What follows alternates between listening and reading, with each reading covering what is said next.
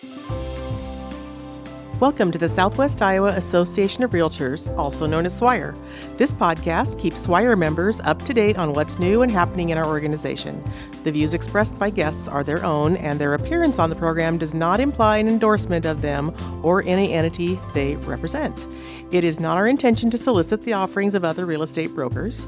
Not a member? We still encourage you to listen. Each week, we provide you with valuable information related to the real estate industry and Southwest Iowa. Welcome to this episode of the SWIAR Podcast. I'm Todd Studer in studio today. Why, it's Amy and Amy. Thank you both so very much for coming in. Amy Svoboda and Amy Haggstrom are here today. And you're both just back from a, uh, a very informative and uh, I'm, I'm, assuming part of it was fun trip, but uh, tell folks what happened. Yes, we are. We were in Washington, D.C., May 7th to 11th. Um, several days there attending uh, meetings about uh, leadership, about um, legislative issues, advocacy issues, and there were some uh, general courses for, for realtors and leaders also. Um, it was a long time. We both felt like it was a really long time to be in Washington, D.C., but a lot of good content. So today we kind of wanted to talk about some of these things that we learned to share with everyone. Yeah, so four of the um, key topics of the conference were interest rates and the economy in an overall capacity, housing shortages, of course, because of our inventory. And then um, they really talked about the, the realtor value a lot. So that's something they're really trying to get us to promote. Um, always try to explain to your clients what your value is as a realtor. And they did provide, there's a competition.realtor website that it has some helpful tools for you to do that. And then, of course, AI, artificial intelligence in the future, and what that's going to bring to our profession. And then some other topics were investor home purchase trends, some tools, FHA loan changes, and then we had our meeting with our legislators. Yeah, so we'll start off with the economy. Um, Lawrence Yun is NAR's chief economist, and his um, courses are always probably the most well attended. Everybody wants to hear what he has to say. Um, he talked about things we, we already know that the Fed's recently increased the rates, um, and that inflation is still growing, but not as fast as it was. So that's a good thing. Um, there's gonna they may raise them again. We all know that. Um, but he thinks interest rate reductions will start to happen eventually, but probably not until next year, probably in the fall. So we've got another year of the higher interest rates at least. Um, supply is a problem. Boy, no surprise to anyone. Um, we what we really need to stop to slow down the inflation is to get some more new construction so that we can increase our supply. Um, he said that we're at a 40 to 50 year high in rent construction, so we should see rental rates start to come down and normally that was I think he said three percent of new construction, and now it's like thirteen to fifteen percent. So that's that should make an impact. Um, oh, that would that included the uh, single family for rent homes that normally is not a big part of the market in new construction, but it's increasing. Inventory for existing homes we know is low, but it's not. It it seems to have slowed down a little bit. The slowing has slowed. the slowing has stopped. uh, I guess you could say it that way. Um, one solution that they're considering is to spur this area of the market by lifting or lowering the capital gains tax for properties. So they're trying to help older people be able, they're saying they can't sell their home because they would have so much capital gains on it. So they're trying to get some legislation to um, lower the capital gains if you sell your home. And also um, looking at some zoning to convert some, maybe some empty corporate buildings to residential. Those are some solutions that they had for that. Overall, 28% of homes for sale na- nationally have multiple offers. Um, 60% of homes sell within 30 days, and the average time in the market is 29 days. I think that probably reflects about what our market is, is showing too, pretty close. Mm-hmm. Uh, distressed properties. You know, we've done a couple recent episodes on our podcasts on distressed properties, on short sales and foreclosures, and um, the delinquency rate is still low, but um, we think that could change when all of the COVID benefits and the what's the word I'm looking for? The re- COVID relief. There you go. when that's when that's over, um, some more more markets will, or more homes will probably be coming on the market as people aren't able to keep up with those with those payments. Um, 2024, he's optimistic that we're going to have an opt- uptick in sales, maybe starting in the second half of 2023. So the next, the really big topic that he kind of touched on was real, realtor value. Um, you know, there's several lawsuits against NAR, and I think we've talked about those several times. State and local associations have um, been involved in those, and those lawsuits question the value of realtors in real estate transactions. It's really important for everyone to understand that this affects everyone. This perfect this affects the profession. So NAR is asking realtors to help wage the war in the battle of public opinion, and you have to help um, consumers know what your value is. What are the benefits of the MLS? Why should you sell it on the MLS instead of selling it on your own? And NAR has provided some FAQs and toolkits and some content info infographics that you can share you can share with the public, and um, that's on that competition.realtor. I highly recommend you go onto that site and take a look. There's a lot of uh, good information on there.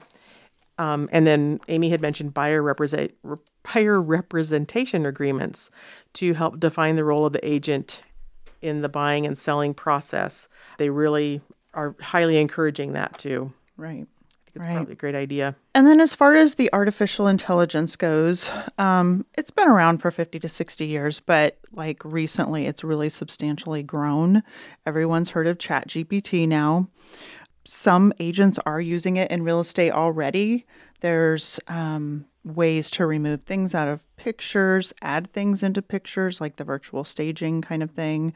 But it's also being used for property descriptions now. And then eventually it's going to be completing some of our MLS fields and it's going to come into play into our MLS. You can use it to write blogs, have a conversation with someone, or search for answers to specific questions. But it's very easy to be used, but they, they still um, warn caution on this. The three main areas of concerns for are projecting the truth and copyright laws. The Realtor Code of Ethics, specifically Articles 2 and 12, require that we present a true picture of the property.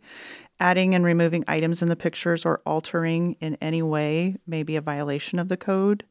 And you will see a recent MLS change coming up as far as virtual staging goes as well and disclosing that. The second one is copyright protection. Using third party works can result in lawsuits. Realtors should always get permission in writing to use works if they think IA was used in its creation. And then always review it for accuracy. Be sure you have verified the facts and the stories before you use AI for anything. NAR will provide guidance on AI and copyrighted information for MLS and social media in the future. It's becoming quite the topic. So, It really was a topic in a lot of the meetings, and um, they showed a lot of people using AI to like take a property and say, "Well, what if you wanted a pool? What would a pool like look like if you put it on this property?" And was it Realtor.com? I think was showing that they actually have a feature on their site right now where you can put in um, like here's some here are the features I would like in a house. And using artificial intelligence, it goes out and gives you an image of, oh, here's some houses that would look like that. right.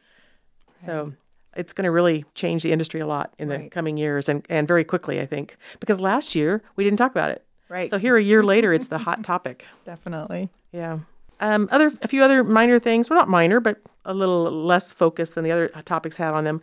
Um, FHA loan changes again, trying to address the the housing issues.